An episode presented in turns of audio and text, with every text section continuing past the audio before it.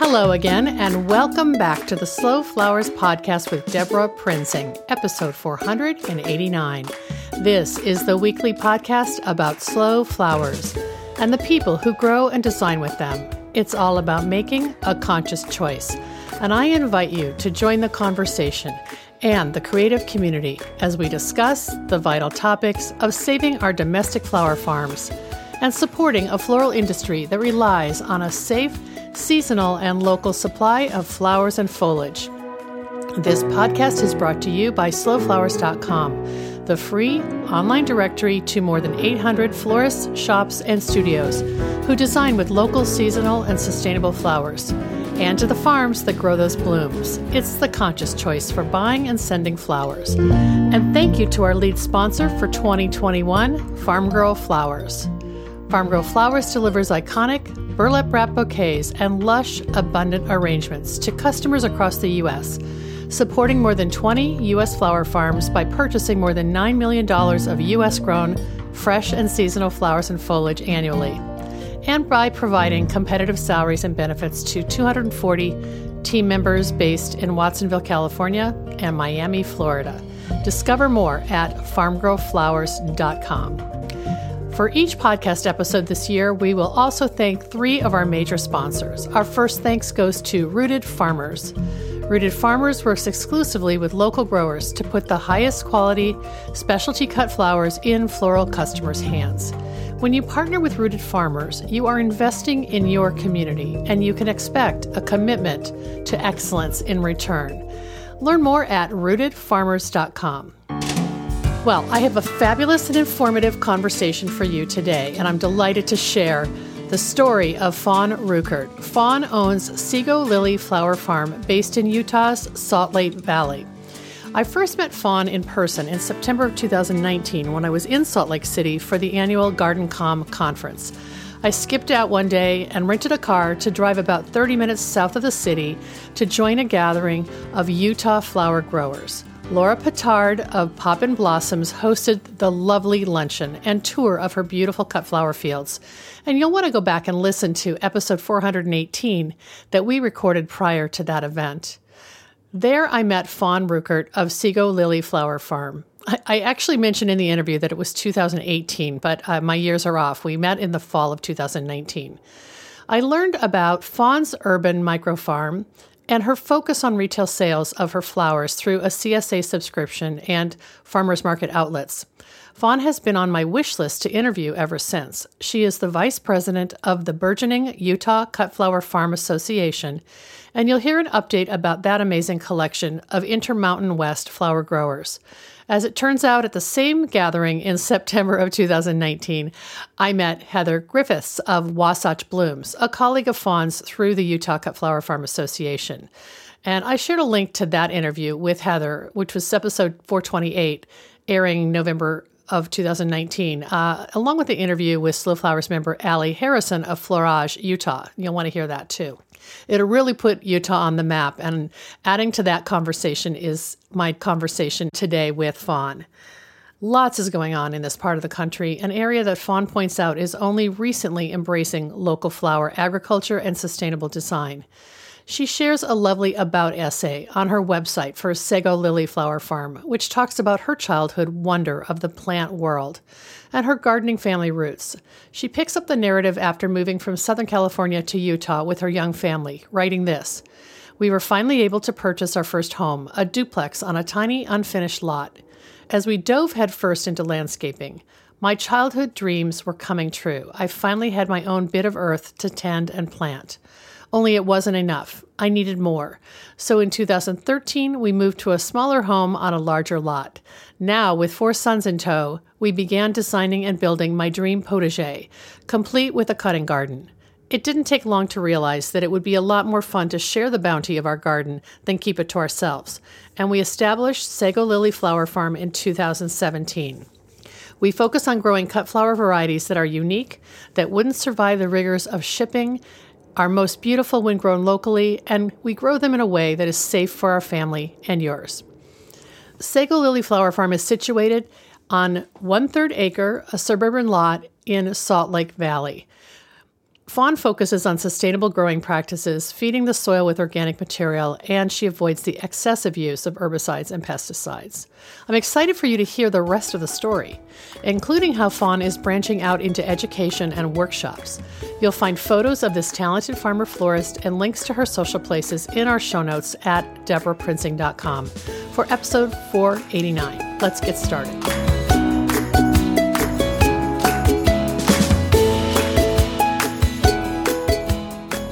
Welcome back to the Slow Flowers podcast with Deborah Prinzing, and I'm delighted today to welcome Fawn Rueckert of Sego Lily Flower Farm, and she's based in Salt Lake Valley, Utah. Hi, Fawn. Hello, how are you? I'm great. Happy New Year. It's so nice to do this together. Yeah, I'm excited.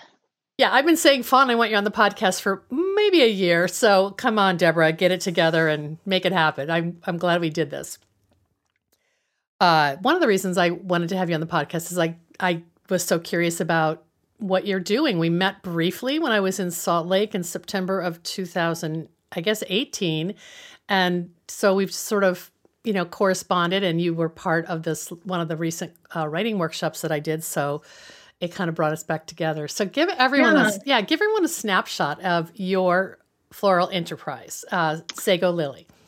Okay, well, we're entering our fifth year of flower farming.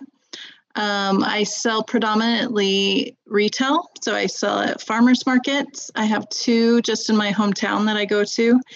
And then I also have a bouquet subscription. Um, and then this last year, I've really leaned into the whole workshop, um, creating courses and and opportunities for people to get outside and and um, flower a little bit. So. Flower, flower as a verb, you mean? Mm-hmm. I love yeah. that. I love that. Um, so, when you say retail, did you intentionally from the beginning think I want to go direct to consumer? Because I know there's just so many different models available to people. There really are, and I think it takes a little time to figure out what you really want to do. I um, I grew up in Southern California near some really great farmers markets, and when I moved here um, as a young married person, I started seeking out farmers markets because I, I loved them. And there were no flowers at the farmers markets here. And it didn't dawn on me until, you know, 10 years later that that could be me. Mm. I could be the one taking, um, you know, flowers to the farmers market. Mm-hmm. So initially I thought maybe I'd do weddings because I have such a small um, a small plot of land to grow on, and I thought that would be the the most um, profitable. Mm-hmm, mm-hmm. But I've really loved doing farmers markets, mm. and so for now, that's where we're at. Mm. So you're entering your fifth season or your sixth season?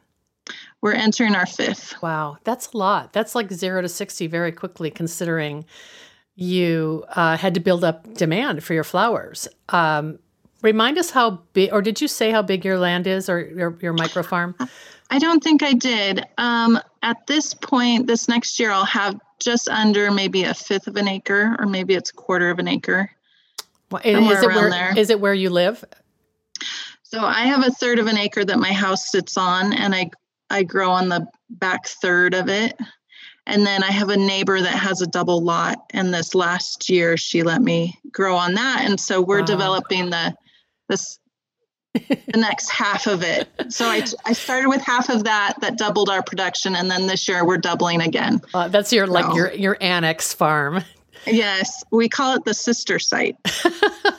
um, because it's two sisters that live there that let us grow there. Oh, cute! so it's just that's it's stuck, you know. So how does that work? Because I know you have um, a, a, lot of young kids. Uh, not a lot, but I mean it depends they're they're they outnumber you and your husband. right. Yeah. Are they very resentful that um, their backyard has been taken over by their mother? well, they still have a trampoline. I have four boys. So there's room for a dog and room for a trampoline and for the most part they're mostly happy with it. it's when they have to work on the farm that they're a little right. more resentful. Right. But. but a trampoline isn't like a soccer ball. A trampoline can't hurt flowers. Like that's been my my childhood. My kids were like the soccer kickers and that that can wreak havoc on a garden. Right. Right. We actually had to fence out our dog because he's a hundred pound yellow Labrador and he is a bull in a china shop. So we have a fence around the grass. So if the kids wanted to kick a ball, there's most there's protection. You know, yeah, somewhat. well, what what did you start? Well, I wanted to start by asking you uh, about your business name. It Sego Lily is not normally known as a cut flower. So, to tell us the meaning of that. Just really because you know, four or five years ago when I was getting started, local flowers was at least here in Utah, it didn't have a lot of meaning behind it. If I said slow flowers or local flowers, people kind of, I had someone ask me if I was a grain farmer because I said I, I, was a flower farmer oh. and they thought flour like bread baking. And I just thought, oh my gosh, what am I getting into? people don't know what I'm doing. right, right. You're an early, early adopter. yeah, there just wasn't a lot of people doing it yet. And so I wanted something, sego lilies are the Utah state flower. Mm, mm. So it kind of so says wanted, place then. That's what I was hoping. Yeah. Mm. But every year someone asks me if I have bulbs or seeds or cut flowers of sego lilies, and I have to explain that I don't cultivate them for but cut flowers. Isn't sego lily also, in addition to being the state flower, also a um, a native flower?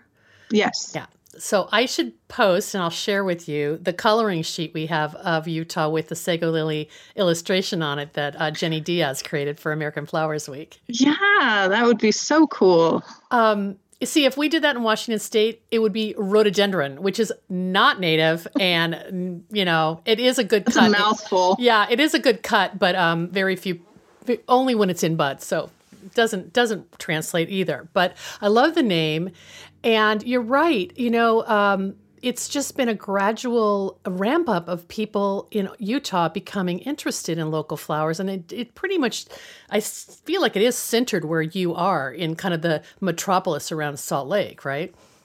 Yeah, there's not a ton right in our valley, but to the valleys north and south of us that have a little more land than our big city does, there's a lot. It's just been amazing the growth. Hmm. Hmm. Yeah. Okay, so let's put a pin in that. I want us to come back and talk to you about the community in uh, in the in the state because uh, it feels like there's some really really good models there. But what possessed you in the first place to become a flower farmer? I mean, you have you have a backstory, I'm sure, that you can share with people. Yeah, I've just always loved gardening. Mm-hmm. When I was 10, I bought myself with my birthday money a little carnation plant with a little plastic peach pot. You know, it was the 80s and peach was all the rage. I love it. And yeah, and I love the idea that it was a carnation. I could cut it too, and it was a plant. And I, I promptly killed it as a 10 year old. Yeah. This was but, in Southern um, California? Yes. Yeah. Yes. Wow. So I've always loved growing things. And so as a gardener for, you know, I don't, I don't know. Your whole life practically. yeah. Yeah. My, my grandmother's garden, my mom gardened, you know. You write a real, you have a really nice story about your grandmother's influence, your plural, many grandmother's influence, uh, on you as a young girl. So, yeah, it's probably just was second nature. You didn't really think I'm a gardener. You just did it. Right, right. And none of them, they were all very um, hobby. You know, no one grew all their own food or anything. It was just kind of, they were dabblers, mm-hmm. I guess, maybe. Yeah. Um, so I think all of them would look at what I'm doing and kind of shake their head like, you're you're crazy a little bit. This but. is what we inspired. right. So then yeah. you you you came to you moved to Utah. You you became aware of the, the the absence of flowers at the farmers market, and then you said you know that was maybe many years before you realized you could be that person. Um, how did right. you get started, and what was the first thing you did? Well, we had moved in 2013 to our current home, and I had four boys, and I was thinking about how to feed them more yeah. than anything else. Yeah. And I really wanted to have kind of a, a French inspired kitchen garden mm-hmm. with flowers. And so I was just going to have a few like cut flowers a- along the borders. And um, the more I got into researching cut flowers, the more I saw that this is a, mo- a moment, you know, things are happening here. And I got introduced to your podcast and I started listening to it. And I remember listening to, I want to say her name is um, Sarah Nixon. Uh huh. From My Luscious. My Luscious Backyard. Yeah. And I thought, here's someone that's doing it like on the same scale that I could do. You know, I could maybe grow in some of my neighbors' backyards. I could grow in my own backyard, and it became possible. Hmm. And so um, it really feels full circle to be here. Like, oh my gosh, that makes so me so just, happy to hear. I love that story. yeah, I, I'm I'm grateful to you for providing the inspiration because I, I love what I do and it's really worked well for our family and our climate and where we're at and and I so suppose now good. that you're rubbing elbows with all the fellow food growers at the farmers market, you just barter for that food rather than trying to grow it yourself, right? Yes. like, That's exactly what happens. right. Yeah. I get some great greens. I collaborate a lot with a farm called Snuck Farm down in Pleasant Grove. And um, yeah, I had delivery, a delivery of greens just today. So oh, it's, yeah. Okay, Someone well, else grows my food. yeah. Well, that makes me want to ask you, you mentioned climate and then you mentioned getting greens in January. So what is the, you know, a, a, a how does the climate support you in terms of you know the seasons and the the temperature ranges? Um, the Intermountain West is not the easiest place to grow flowers. There's a huge learning curve. Um, coming from s- Southern California, especially, like I go visit my dad and I think, do you know all the things you could be growing right now? Can you be my other sister farm? right. right. Oh my goodness. Yeah, yeah, so they don't even realize how, that it's like paradise there and how lucky they are. It's so true. Yeah, it's so true. So it, it's a tough climate to grow in. We definitely have seasons. I have flowers from about April to October. Mm-hmm. And what are your like? You're 100% field grown, or do you have some structures? Um, how how do you set it up? I'm all outdoors. Yeah. So I have some low tunnels that I'll protect, like ranunculus or maybe something that's a higher value plant. But mm-hmm. for the most part, it's just straight outside, mm-hmm. just like any cut gardener would grow, you know. Basically, frost to frost is mm-hmm. your window then. Um, what I know that there's, I mean, I think of the summer heat as being pretty unforgiving, but when I came and visited, um, you know, in the fall of, I guess it was September of 2018, I was pretty blown away by the variety that I saw, you know, field grown uh, in pretty hot conditions, but it's not humid. And maybe, maybe that's why things are, you know, do okay as long as you have irrigation. Right, right. It's a very dry heat. Um, it's not hot and humid. I think maybe we have a few fewer pests. We don't have June bugs or um, Japanese beetles, mm-hmm, mm-hmm. and so there's there's some yeah there's some good things about it, but it is very hot. And this last year we had no rain yeah. really you yeah. know it spit on us like twice but wow it was something so what do you do what how do you have things set up are you hand watering because the area is so small or do you do you, do you have some irrigation no, I definitely have irrigation. Mm. There's no way I could hand water. Yeah. It's big enough that that That's all you'd be doing. yeah. yeah, but it's true. Wow. So, yeah. Um so Fawn, what are your like what are you known for? You mentioned the ranunculus. So I'm assuming that's kind of one of your first crops that that you have um, you know, before Mother's Day it sounds like. Um, that's probably a big hit. yeah, people love them. We actually introduced them to the farm last year and I don't know why I held off growing them for so long. People talked about how hard they were, I guess. Um, but I fell in love with them last spring. And last spring was our first year having a spring subscription. Mm.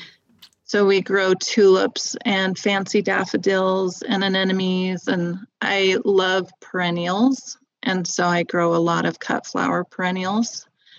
Um, That's great because they do, the spring ones are just like so handy to have popping out of the ground when nothing else is emerged yet. No annuals, at least. Right. Yeah. Right. Exactly. Before all your summer annuals hit. So, how does the subscription uh, work for spring? Um, people are buying for what x number of weeks, and um, how does how have you got that? You have sounds like you have a spring subscription and a summer subscription. Yes. Okay. So we do five weeks, um, five consecutive weeks in the spring, um, starting kind of as soon as the flowers are ready. You know, we're at the mercy of Mother Nature, and then we wrap up um, around Mother's Day, and then in June, the first week of June, we start our summer subscription. That goes for 16 weeks. Wow. Wow. Yeah. I like that. So how how is it are, you feel like you're really doing a lot of um, design planning like from week to week or do you just sort of have a regular routine where okay every wednesday i'm just going to harvest and make these make these bouquets and and then i'd like to know how you get them into the hands of, of your customers um yeah, we have kind of a, a good schedule set up. You know, I harvest Tuesdays or I harvest Mondays. I do the bouquets on on Tuesdays. We get them delivered to our delivery customers on Tuesday nights. And then this year, the Wednesday is when we're going to take them all to our drop off locations. Mm-hmm. So we've got a pretty good workflow set up. You know, that's one thing over the years that has refined itself. Um, wow. So, so are you you're cutting down on that delivery by trying to have a central pickup place? Is that it? That's one of we're since we're doubling production again this year. There's only so much time in the day, and so yeah, you have right, something has to give, right? yes. And so, one of the things I thought, well, if we can have more pickup locations, then I can get more flowers out there without having to take them to each individual yeah, home. Yeah. So, but it sounds like when you mentioned just the uh, fact that there's a lot larger farms north in the North County, north to you, and and in the county south of you, it it sounds like there still the demand is growing in your area, and so you're you're making a lot of people happy who who maybe didn't realize they could get local flowers before they found you. Right. I had someone come up to me my first year at the market, and she um, had told me about going to the Seattle Flower Market or the um, oh Pike's Place. Mm-hmm. Mm-hmm and seeing all the flowers there and thinking, man, if only something like this existed in Utah, I would totally buy myself flowers every week. She's one of my subscribers now for, you know, three years and she sees me at the farmer's market too. And wow. Um, That's the perfect client. It. Yeah. Yeah. People want it. It's just a matter of finding it here. Yeah. Yeah. So is there any competition between selling at the farmer's market and the CSA subscriptions? I mean, you're not like cannibalizing, you know, your your two different types of channels. A lot of the people that have bought from me at the farmers market turn into bouquet mm. subscribers. Mm-hmm. And so um, it just is kind of a natural progression of, you know, they just they get them once or twice and they go, oh, I've got to have this every week or every two weeks. That's great for you. Yeah. Especially because like I'm assuming your springs you're selling your sub- subscription for spring right now. Um, yes just getting some income early has got to be a bonus. Oh, it's so nice. Yeah. Wow. It helps for sure. Um, what are your late summer crops? Are you doing um, like you'll I'm assuming you have uh, dahlias, uh, but I haven't looked that I know you have them on your website, so I'm guessing that's a big mm-hmm. big hit. Yeah, we do dahlias, we do lisianthus. Um, we grow like over 70 varieties of things. I'm probably too small to be growing that many, but to me, that's part of the joy of being a flower farmer. And so um, it keeps me content when things are hard to know that I get to choose all these lovely things to be surrounded by. Yeah. Also, you have a designer's eye, so you're thinking beyond just the like the basic 12 options. You want that variety for your bouquets, it sounds like. Right. And that's a big draw. That is something that I've had um, a lot of feedback on that it's a unique variety, even from other farms that might just be growing those sunflower and zinnia bouquets that mm-hmm. I've got something a little unique and special mm-hmm. in each mm-hmm. bouquet. So you mentioned that you thought you were going to potentially do weddings when you first started. Uh, has do you f- feel good that you're not? I mean, I feel like this was the year to give up weddings if you were going to give them up, but you never really went down that path. Well, it's kind of funny because last January, last December, I had decided that I was going to add weddings to the mix for 2020. So, yeah. Wow. Yeah. And um, I had someone approach me with another opportunity, and I thought, well, I can't do both, but this seems like such an intriguing idea, and I think it'll be profitable. So I'll I'll just wait on the wedding idea again. Mm. And so mm. it ended up being great, and that was my collaboration with Snuck Farm in this backyard cut flower garden course. Okay, so let's talk about that. You you just told me a little bit about before we started recording, uh, and you have a, another farm that you're working with and teaching at. Is that how it's set up? Yes. So we're um, it's down in in Pleasant Grove, and um, they had this kind of a blank space. They they grow hydroponic greens, oh, and so okay. they're really dialed in. They have this beautiful operation, a beautiful farm. It is stunning. If you're ever back here, you have to go to okay. Farm yeah. with me. Put it on my travel list. I love it. Yeah, it's really beautiful. And so they were kind of looking for someone or something to do with this space that would add value to what they were already doing. And um, we developed this idea of this backyard cut flower garden course.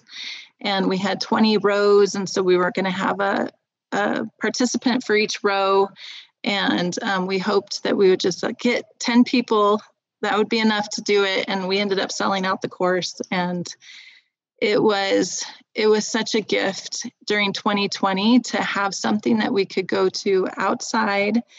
You know we never had to we had to move it back a little bit our starting date. Um, but it was just something safe to do. And people were so hungry for that experience to be outside and have their hands in the dirt and to be growing wow. and learning something new so you have it on your website, Backyard Cut Flower Garden Course with Snuck Farm. And so are they co-teaching with you or is it more that they're kind of your your partner host and you're developing the curriculum? Right. So they they host it and I I teach all the classes and lead the course. Okay, so first of all, I'm just so curious about this. It's a wonderful it's a wonderful idea to kind of mobilize this student base who maybe they don't want to be cut flower farmers, but they want to learn what your knowledge, they want to know, learn your knowledge. Is that kind of your demographic of who's taking the course? Yeah, I noticed early on that I had people who loved flowers but did not want to go outside. you know, like, they're not gardeners, but they love flowers and they recognize the value of them. And then I had another group of people that loved flowers and would buy from me, but also wanted to grow their own. And so I felt like I could help fill that that need too mm. because i think people worry about creating flower farmers or if people grow their own they won't buy from me. Right.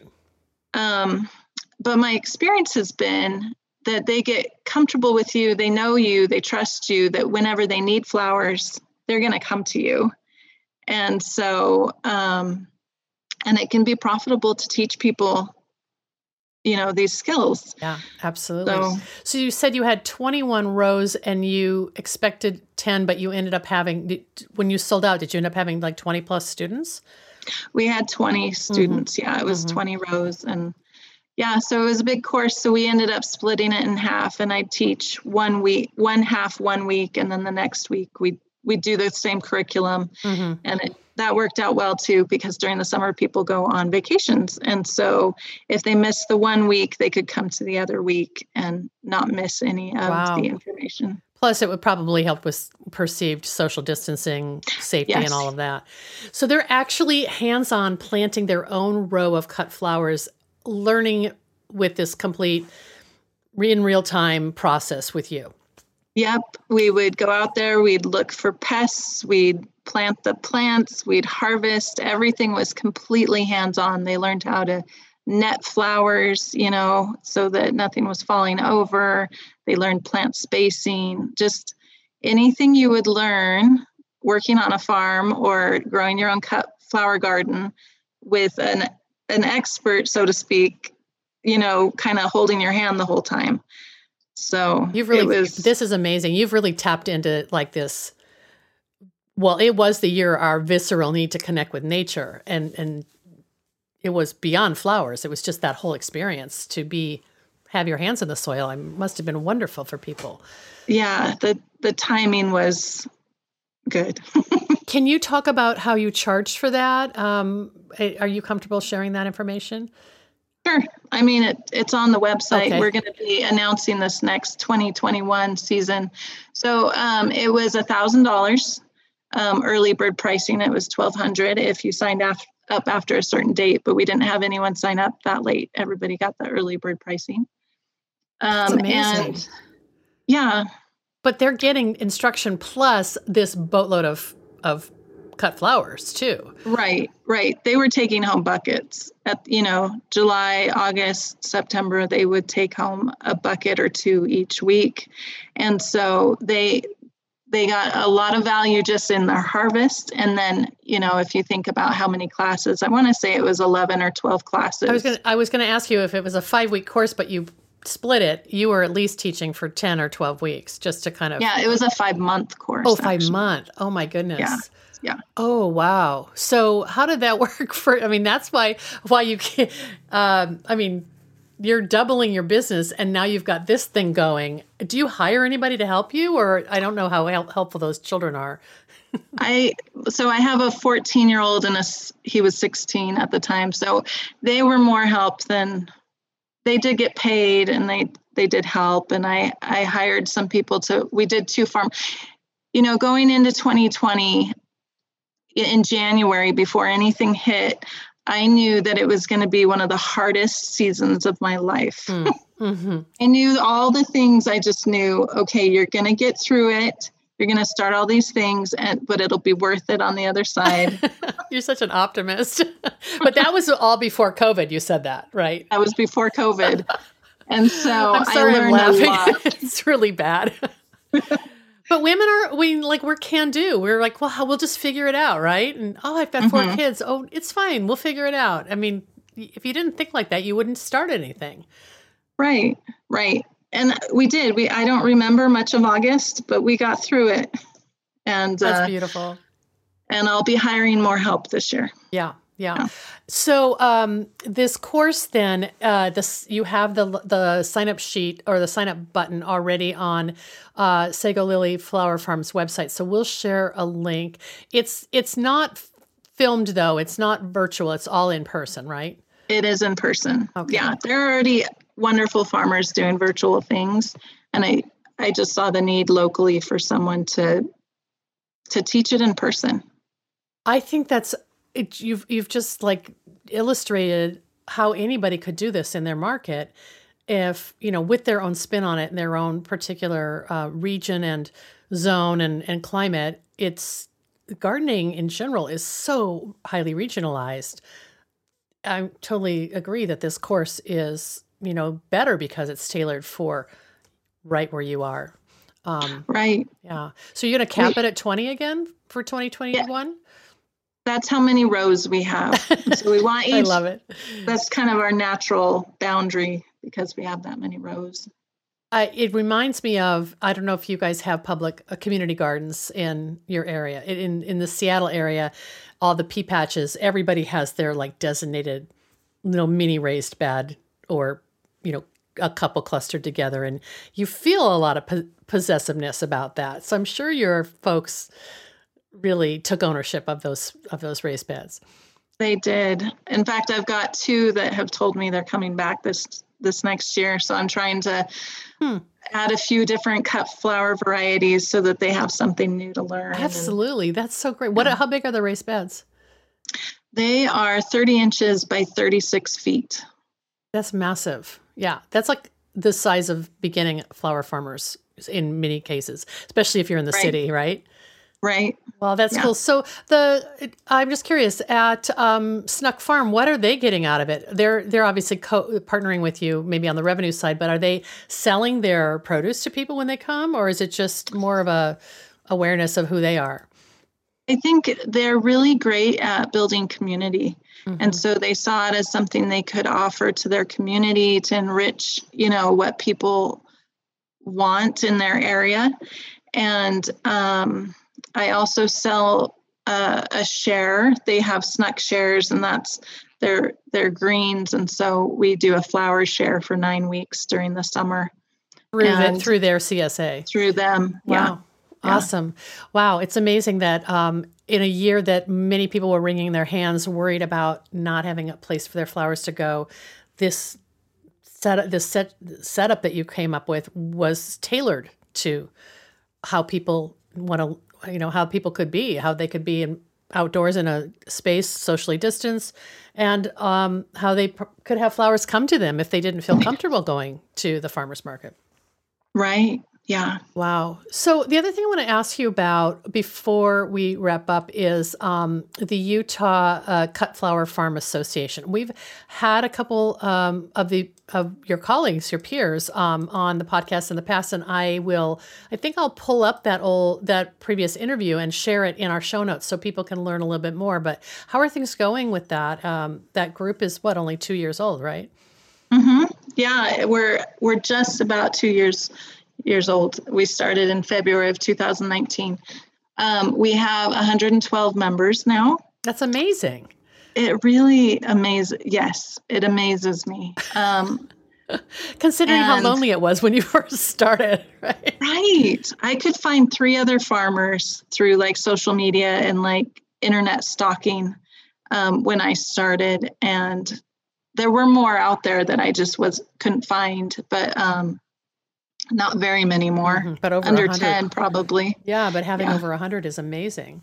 Right. And a lot of them are backyard um, cut flower gardeners or people that are intrigued with it. We also have a florist um, membership so that we can help facilitate growers and florists finding each other. Yeah. Yeah. It's like a mini slow flowers, but just in like a particular, well, in one state, but also kind of your major markets too, right? Right. And I kind of wish we had named it the Intermountain West mm. um, Cut Flower Association just because we do have people in Nevada and Idaho and Colorado and Arizona that have joined because our climates are similar enough. We have um, markets that are similar enough that that we can really kind of draw strength from each other and share what we know. Well, I'm glad you mentioned that. So listeners who aren't in Utah but are in you know the Intermountain West can maybe find a home you know joining in. Um, that's very similar to the, to the, Pacific Northwest cut flower growers uh, group that is doesn't probably doesn't have as much um, website presence that you, that you do, but they have a website. But they're they've started with a Facebook group, and there are people from Northern California. There are people from British Columbia. It's not just you know the, the traditional definition of Oregon and Washington. So if the growing environment is similar, there's so much you can learn from each other. Right. Right. So, so you're an officer of that, right? Yeah, I'm the vice president right now. Ascending to president sometime soon. I don't know. That's right. a little overwhelming to think about. don't have any ambitions. Uh, what are your main activities? I mean, other than I know that you're all connected through technology. Do you have like a meet uh, meetings or trainings and that sort of thing? Yeah, we do. So, COVID kind of put a damper on a lot of our plans. We try to have, um, we really wanted to have a member meeting four times a, a year. Mm-hmm, mm-hmm. Um, a lot of those got switched to virtual. Yeah. Um, the thing that yeah, impressed so, me the most is you have a relationship with the a, the university, right? Isn't that that seems to be kind of a I don't know a stamp of credibility. Yeah, it's really amazing. We have this great um, professor that works with us. Her name's Melanie Stock, and she um, is running all kinds of um, what are they called? Like trials? trials? Yeah. Yes. And she's doing cold hardiness testing with ranunculus, nitrogen studies with dahlias, and she um, kind of pulls from the, the growers inside the association. And so we work closely with her. And, you know, coming from an area where there's not a lot of research with cut flowers to have her is a tremendous asset to any cut flower farmer but especially here where our climate is is so hard to grow in. Yeah. And for her, I can only imagine that it's like having a I don't know, this pool of of willing collaborators who who you know it's a dialogue. She's got ideas you've got ideas and you are all working toward the same goal which is probably just getting more flowers into the hands of more local flowers into the hands of people in in your region. Exactly. And create creating more profitability and understanding you know what it really all the inputs it really takes to create a gorgeous dahlia and and sell it. So Okay, so I'm going to issue this this invitation to you. I'm putting you on the spot because when we had our meetup for the um, Slow Flowers Creative Workshop, the floral storytelling class, you talked about knowing you wanted to do more writing this year. So I'm going to invite you, if you're interested and you have the time, to do a story about what what you're you know is happening with the Utah Cut Flower Growers Association and the, um, the professor, and you know maybe we can publish it on the Slow Flowers um, on Slow Flowers Journal and just you know get the word out. So that'd uh, be great. All right, in your spare time. But I mean, honestly, I'm thinking to myself, you have no spare time, so it's a dumb request, but. I work well with deadlines though. So sometimes I just need an invitation and a tell me when you want it. Yes. I'll, yes. I'll work on it. You seem so uh, capable of managing everything that's on your plate. I'm not, I have no doubt that that's what happens when you ask a busy woman to do one more thing. She just fits it in somewhere. So that's great. Well, I was going to end the podcast by asking you what you're excited about for 2021, but I think we've kind of covered the fact that you've got this amazing sort of new channel of education that's it, it can who knows where it can go. I mean, it could. It, this is one model, but I think you'll if these return students want more, that's going to drive you to create more content and, and more education, right? Right. We've already got some one off workshops kind of designed with them in mind. We're going to have one in February about planning. So it'll be a small group workshop where we can socially distance again, but we're going to hopefully the, the idea is at the end of the workshop they walk away with plans with seed list with plant list for everything they'd need for their individual space Wow. So, wow. Yeah. So maybe for someone who doesn't want to invest on the full five months, this is going to give them kind of a crash course in just getting started in their own backyard. Right, right. Or sometimes I think, you know, some of the people that took it last year, they really enjoyed it, but it was all kind of planned out. They just kind of walked through it and they understand how to, um, how to grow and how to harvest, but wrapping around how to implement it in their own space that's what they need a little more help with. And so, you know, they'll come with their own drawings and we'll fill out what's going to help them have a season's worth of flowers in their wow. own backyard. Wow, that is invaluable. I mean, that is worth whatever penny it is that they have to pay for that. Um, to that end, uh, I love the fact that you have on your website, get your free guide, Nine Steps to Long Lasting Cut Flowers. People just sign up and then they can download the, the guide. Is that how it works? Yep. Yeah yeah, it just talks about how to keep your locally grown flowers lasting as long as possible. Is it mainly your uh, your your retail customers who are downloading that then, or? I think a lot of people, anyone that has any interest in cut flowers, whether they're growing them themselves or other farmers, they they, they are curious about what I've said there. Yeah. oh, good. Well, I will share that link too. I'm going to download it myself or sign up for it myself, uh, so I can enjoy your writing. Oh, and oh, you. and you have a blog, so you are you've been writing whenever time allows uh, through since you started the business. Right. Yeah. I I like the idea of kind of sharing information and you know, I I like the idea of putting out there what I wish I could have found when I was looking for information. You so. know what? That's a yeah. I think that's really a great uh, gauge to say, well, it, I couldn't find this. I had to go learn it sort of by digging and and and also maybe from multiple sources. So it's nice to s- sort of now put your own voice to that and and you know everything you're teaching is straight from your own experience. It sounds like. Yep. That's cool.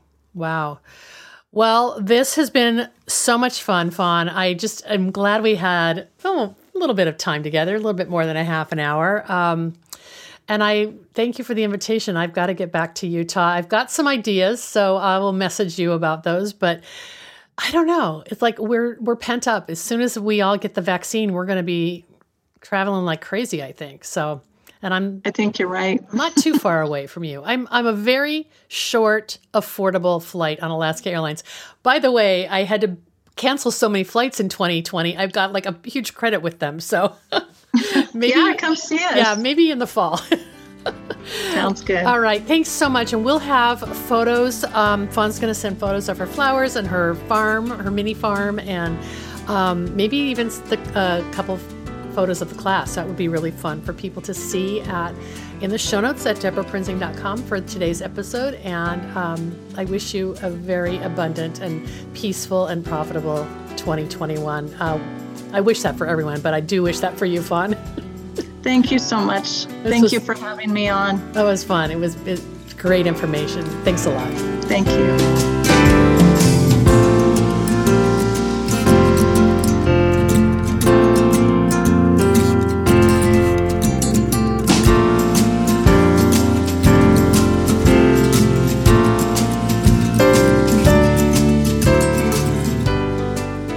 Much for joining Fawn and me as we recorded our inspiring conversation. Check out links to Sego Lily Flower Farm's already sold out Spring 2021 Backyard Cut Flower Garden Course offered in collaboration with Snuck Farm. And if you live in any of the Intermountain states, Nevada, Idaho, Colorado, and Wyoming, check out the Utah Cut Flower Farm Association. As Fawn mentioned, there are people and resources for the entire region. Our next sponsor thanks goes to Syndicate Sales, an American manufacturer of vases and accessories for the professional florist. Look for the American flag icon to find Syndicate's USA made products and join the Syndicate Stars loyalty program at syndicatesales.com. I want to direct you to a few cool video resources that we posted for Slow Flowers members this past week as well. First, you can find the concluding post in our eight part weekly series about all the insights and themes from our 2021 Slow Flowers member survey.